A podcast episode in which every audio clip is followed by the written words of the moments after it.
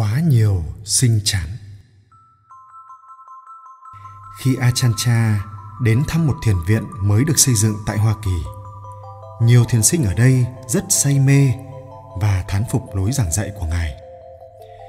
Ngài dùng lời lẽ rõ ràng, trực tiếp, dí dỏm và đầy tình thương khi đề cập đến những lo âu và ràng buộc của con người. Còn gì sung sướng hơn khi được một vị thầy tài giỏi và nổi tiếng đến viếng thăm và chỉ giáo. Được nghe những câu chuyện ý nhị, nhìn những nhà sư mặc y vàng và thưởng thức giáo pháp qua lối diễn đạt mới mẻ, khiến các thiền sinh rất thích thú, nên họ yêu cầu ngài. Xin ngài ở lại thêm một thời gian, chúng tôi rất sung sướng được học hỏi với ngài. A chan cha cười nói, cái gì còn mới mẻ đều tốt đẹp nếu tôi ở đây dạy dỗ và bắt các bạn tu hành nghiêm chỉnh, các bạn sẽ lại chán ngán. Phải vậy không? Rồi sự tu hành của bạn sẽ ra sao khi niềm hăng hái, phấn chấn, tan biến? Chẳng bao lâu, các bạn sẽ chán tôi thôi. Làm sao ngừng được cái tâm hiếu động, ham muốn này? Ai có thể dạy bạn điều này? Bạn chỉ có thể học từ chân pháp mà thôi.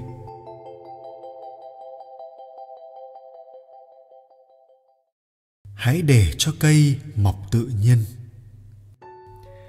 Đức phật dạy rằng, bất cứ điều gì đến, bạn chỉ lo làm cho xong bổn phận của mình, đừng bận tâm đến kết quả, bởi nó còn tùy thuộc vào nghiệp lực của bạn. Nhưng bạn phải nỗ lực, tinh tấn không ngừng. Còn sự giác ngộ đến nhanh hay chậm bạn không làm gì được, cũng như bạn không thể cưỡng ép một cái cây mọc nhanh hơn. Cây cối có tốc độ sinh trưởng phụ thuộc vào bản chất của nó. Bổn phận của bạn là đào lỗ, trồng cây, tưới nước, bón phân và trừ sâu. Đó là công việc của bạn, còn cây mọc thế nào là chuyện của nó. Nếu bạn tu hành như vậy, bạn có thể vững tin là mọi chuyện sẽ tốt đẹp và cây của bạn sẽ lớn lên. Thế nên, bạn phải hiểu sự khác biệt giữa công việc của bạn và công việc của cây. Hãy để cây lo chuyện của cây, bạn chỉ là bổn phận của mình. Nếu đầu óc không biết điều gì nên làm, nó sẽ cố thúc ép cây mọc thật nhanh, đơm hoa và kết trái trong vòng một ngày. Đó là quan niệm sai lầm nguyên nhân chính gây nên đau khổ. Cứ tu hành đúng và để nghiệp quả của bạn an bài phần còn lại. Rồi, dù bạn có phải trải qua một trăm năm hay một ngàn kiếp, sự tu hành của bạn sẽ an ổn, tốt đẹp. Tin vào tâm mình. Trên đường tu hành có rất nhiều pháp môn nếu bạn biết yếu chỉ của chúng, bạn sẽ không bị lạc đường. Tuy nhiên, nếu bạn tu hành mà không xem trọng đức hạnh và sự điềm tĩnh, bạn sẽ không thành công vì bạn không đi theo đường lối tu hành của các bậc thầy vĩ đại, thuở xưa. Đừng xem thường những tiêu chuẩn căn bản. Nếu bạn muốn tu hành, bạn phải củng cố đức hạnh, định lực, trí huệ và quy y tam bảo. Phật pháp tăng ngừng tất cả mọi sinh hoạt khác và thành thật tiến bước. Mặc dù trên hành trình tầm đạo, bạn sẽ bị nhiều cám dỗ lừa gạt, nhưng nếu bạn nhận biết chúng, thì cuối cùng bạn sẽ có thể buông bỏ chúng. Giả sử một người nào đó cứ nói dối mãi cùng một chuyện với bạn, nhưng nếu bạn biết, bạn sẽ không tin anh ta nữa. Tuy nhiên, phải lâu lắm bạn mới nhận biết được, bởi thói quen của chúng ta luôn tìm cách lừa gạt chúng ta khi tôi tu hành được 2 năm, 3 năm, tôi vẫn chưa thể tin vào tâm mình. Tôi chỉ bắt đầu tin vào chính mình sau rất nhiều kinh nghiệm tu hành. Khi bạn có được sự hiểu biết sâu sắc này thì bất cứ điều gì xảy ra, bạn sẽ không kháng cự nữa và mọi việc sẽ đi qua và được chế ngự. Bạn sẽ đạt đến một điểm nơi bạn biết phải làm gì. Tâm sẽ luôn thúc đẩy, luôn tỉnh thức. Điều duy nhất mà bạn cần quan tâm là tiếp tục thiền quán. Thiền không tách rời khỏi cuộc sống. Mọi tình huống đều cung cấp cho chúng ta cơ hội để tu hành để phát triển trí huệ và lòng từ ái. Achancha dạy rằng tu hành đúng đắn là duy trì chính niệm trong tất cả mọi hoàn cảnh. Chúng ta không trốn tránh thế gian chúng ta tập sống trong thế gian mà không nắm giữ hay bị ràng buộc. Ngoài ra, ngài nhấn mạnh rằng đức hạnh là nền tảng của đời sống tâm linh. Mặc dù xã hội hiện đại của chúng ta thờ ơ về đức hạnh, giới hạnh phải được xem là nền tảng của việc hành thiền. Giới hạnh có nghĩa là tránh làm thương hại những chúng sinh khác với thân, khẩu, ý sự tôn trọng và thương yêu này khiến chúng ta sống hòa hợp với muôn loài xung quanh chúng ta. Chỉ khi nào lời nói và việc làm của chúng ta phát xuất từ tình thương, chúng ta mới có thể an tâm và định trí. Vì thế, bất bạo động là bước đầu tiên trên con đường tâm linh của chúng ta. Để duy trì cuộc sống trong trung đạo achancha dạy về sự chi túc và tự lực đời sống dư giả gây chướng ngại cho việc phát triển trí huệ. Chi túc trong việc ăn uống, ngủ nghỉ và nói, giúp quân bình đời sống nội tâm và đồng thời phát triển khả năng tự lực.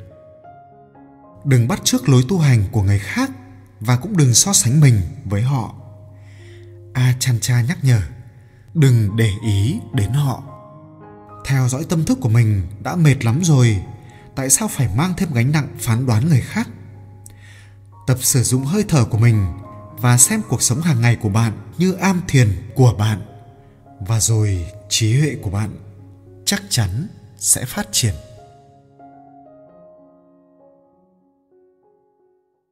Thiền trong mọi động tác.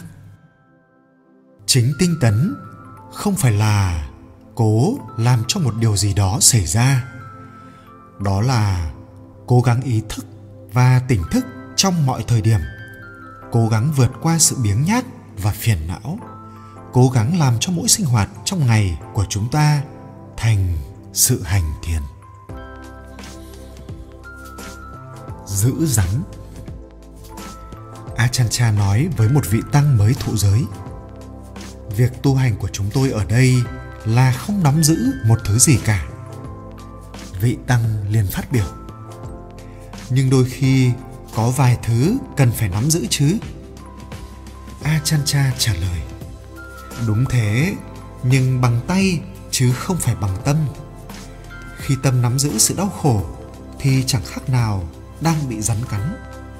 Và khi với sự tham ái, tâm của bạn nắm giữ cái mà nó ưa thích. Nó thật sự chỉ nắm giữ cái đuôi rắn thôi và chẳng bao lâu thì cái đầu rắn sẽ quay lại cắn bạn. Hãy để chính niệm và sự không tham ái làm người canh giữ tâm mình, như cha mẹ canh giữ con cái. Rồi, sự yêu ghét đến giấu gọi. Mẹ ơi, con không thích cái này. Ba ơi, con không thích cái này nhiều thêm. Chỉ việc mỉm cười và nói, được chứ. Nhưng mẹ ơi, con thích một con voi. Được thôi con muốn ăn kẹo, con thích đi máy bay. Tất cả đều không quan trọng. Nếu bạn để cho mọi việc đến, rồi đi một cách tự nhiên mà không nắm giữ. Khi giác quan tiếp xúc với sự vật, thì yêu ghét phát sinh và si mê liền theo sau. Nhưng cũng sự tiếp xúc này và với chính niệm, thì trí huệ có thể phát sinh đừng sợ những nơi có nhiều thứ tiếp xúc với giác quan của bạn. Nếu bạn đến đó, giác ngộ không có nghĩa là điếc và đuôi. Cứ mải lo đọc thần chú để đẩy lùi mọi thứ, bạn có thể bị xe đụng mà không hay. Chỉ chú tâm chính niệm và đừng để bị lừa gạt. Khi có ai nói, cái này đẹp, hãy tự nhủ. Không phải thế. Khi người khác nói cái này thơm ngon. Hãy tự nhủ, không phải thế. Đừng để bị dính mắc vào những sự tham đắm của thế gian hay sự phán đoán của thiên hạ. Cứ để mọi việc trôi qua.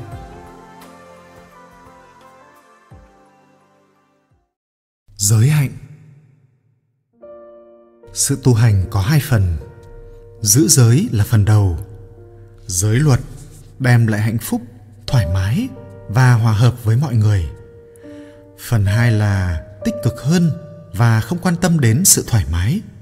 Đó là thực hành giáo pháp của đức phật để tỉnh giác và giải thoát tâm mình khỏi mọi ràng buộc. Sự giải thoát này là nguồn gốc của từ bi và trí huệ và là mục tiêu thật sự của phật pháp. Hiểu rõ hai phần này là nắm được căn bản của sự tu hành chân chính giới hạnh là cha mẹ của giáo pháp bên trong chúng ta, nuôi nấng và hướng dẫn chúng ta. Giới hạnh là nền tảng cho một thế giới hòa hợp, mà trong đó, con người có thể thật sự sống như một con người, không phải như loài cầm thú. Phát triển giới hạnh là trọng điểm trong sự tu hành của chúng ta. Giới rất đơn giản, chỉ có năm giới. Đó là không sát sanh, không trộm cắp, không tà dâm không nói dối và không dùng các chất kích thích làm mất chính niệm. Trau dồi tâm từ bi và tôn trọng tất cả sự sống, thận trọng trong ngôn ngữ và hành động, đó là của cải của bạn. Dùng giới luật để làm cho đời sống giản dị và trong sạch, lấy giới hạnh làm căn bản cho mọi hành động, và rồi tâm của bạn sẽ trở nên hiền hòa, trong sáng và yên tĩnh thiền sẽ dễ dàng phát triển trong một môi trường như vậy. Đức phật dạy, làm điều thiện, tránh điều ác và tịnh hóa tâm. Cho nên, chúng ta tu hành là để rũ bỏ những thứ rác rưởi, vô giá trị và trưởng dưỡng những thứ có giá trị. Bạn còn có gì xấu xa trong tâm không? Hẳn nhiên là còn. Vậy sao không dọn dẹp nhà cửa của mình?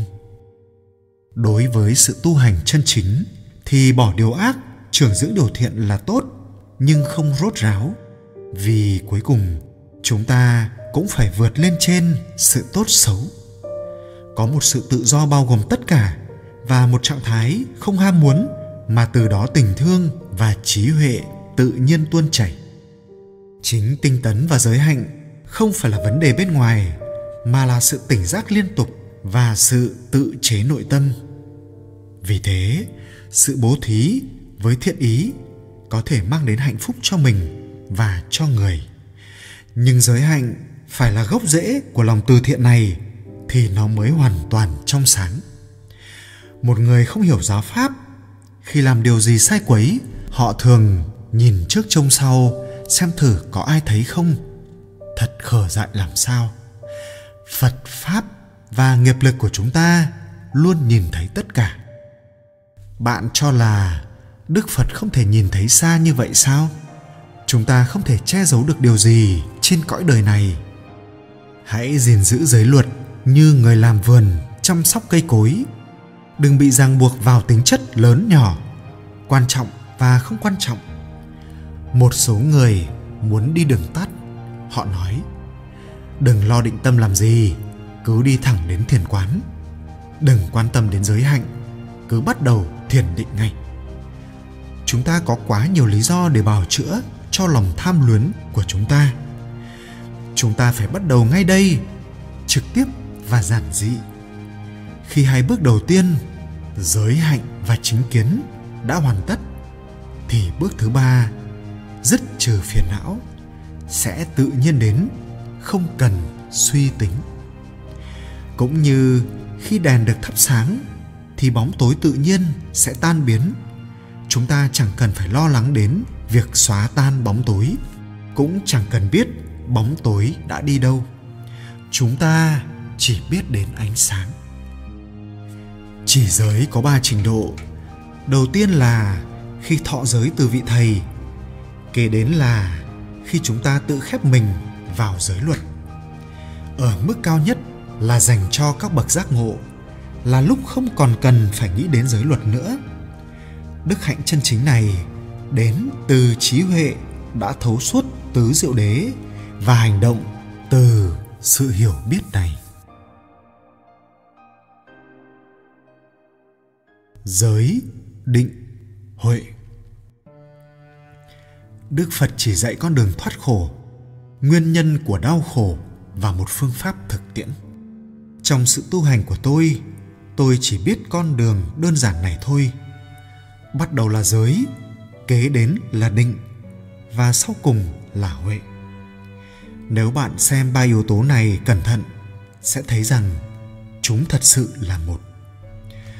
Chúng ta thực hành giới thế nào? Thật ra, muốn phát triển giới hạnh, chúng ta phải bắt đầu bằng trí huệ. Thói thường, chúng ta nói giữ giới hay chỉ giới trước tuy vậy, để giới được rốt ráo thành tựu, chúng ta phải có trí huệ để hiểu trọn vẹn ý nghĩa của giới. Khởi đầu, bạn phải xem xét hành động và lời nói của mình, tìm hiểu tiến trình nhân quả. Nếu bạn quan sát hành động và lời nói để nhận biết chúng có thể gây hại như thế nào, bạn sẽ bắt đầu hiểu, kiểm soát và tịnh hóa nhân và quả. Nếu bạn biết được thế nào là hành vi và lời nói tốt và không tốt, thì bạn đã biết được cách tu tập để bỏ điều ác và làm điều lành. Khi bạn bỏ ác làm lành, tâm sẽ trở nên ổn định và tập trung. Sự định tâm này giới hạn bớt sự dao động và nghi ngờ.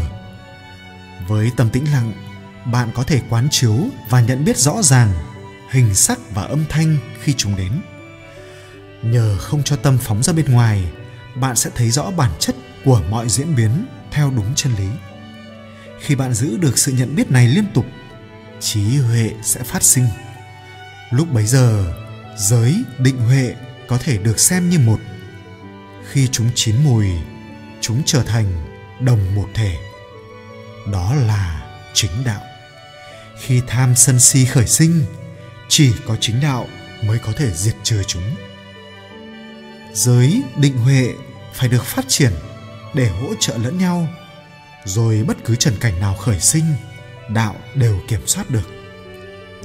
Nếu đạo vững vàng, có thể tiêu trừ các phiền não, tham, sân si.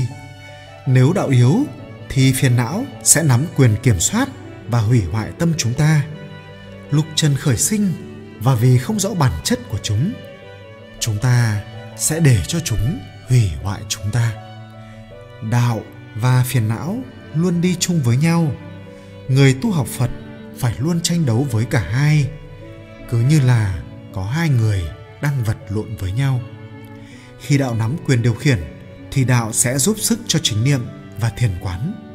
Nếu bạn có thể duy trì được chính niệm mãi, phiền não sẽ chấp nhận thua cuộc ngay khi nó bước vào trận chiến. Nếu bạn tinh tấn trên đường đạo phiền não sẽ tiếp tục bị tiêu trừ. Nếu bạn yếu, khi đạo yếu, phiền não sẽ chiếm hữu, dẫn đến tham, ái, si mê và đau khổ. Đau khổ chỉ khởi sinh khi giới định huệ suy yếu. Một khi đau khổ phát sinh, thì khả năng diệt trừ phiền não biến mất. Chỉ có giới định huệ mới có thể giúp cho đạo hồi sinh. Khi giới định huệ phát triển đạo bắt đầu hoạt động liên tục để diệt trừ nguyên nhân phát sinh đau khổ trong mọi thời điểm và mọi tình huống. Cuộc chiến này sẽ kéo dài cho đến lúc một bên chiến thắng và vấn đề mới kết thúc. Cho nên, các bạn hãy kiên trì tu tập không ngừng nghỉ. Sự tu hành bắt đầu tại đây và ngay bây giờ. Đau khổ và giải thoát hay đạo ở tại đây và ngay bây giờ những giáo lý về giới hạnh và trí huệ chỉ trực hướng đến tâm. Nhưng hai yếu tố đạo và phiền não này tranh chuyển nhau cho đến cuối cùng. Cho nên, bạn phải kiên trì, nhẫn nại và tinh tấn. Và rồi, trí huệ sẽ tự nhiên đến. Giới định huệ tạo nên đạo. Nhưng đạo này chưa phải là chân pháp, không phải là cứu cánh mà chỉ là phương tiện dẫn đến cứu cánh. Cũng thế ấy, chúng ta có thể nói rằng giới định huệ không phải là chân lý, nhưng là con đường dẫn đến chân lý. Khi bạn phát triển ba yếu tố này, kết quả sẽ tự bình an, kỳ diệu nhất. Trong sự bình an này, sắc tướng và âm thanh không còn đủ sức mạnh để quấy nhiễu tâm bạn. Bạn không còn gì phải làm nữa. Bởi vậy, đức phật dạy chúng ta phải buông bỏ tất cả những gì mình đang nắm giữ, không chút ngần ngại. Được thế, bạn sẽ tự mình hiểu được sự bình an này và không còn phải dựa vào ai khác. Và cuối cùng, bạn sẽ thể nghiệm giáo pháp của những bậc giác ngộ. Tuy nhiên, đừng vội đo lường sự tiến bộ của mình cứ tiếp tục hành thiền. Nếu không, mỗi khi tâm trở nên an tịnh, thì bạn lại hỏi, phải đây không? Ngay khi bạn nghĩ như vậy, toàn bộ nỗ lực đều tan biến. Không có dấu hiệu nào để nhận biết sự tiến bộ của bạn. Hãy vứt bỏ mọi kỳ vọng và chỉ quan sát những lối ngõ của tâm.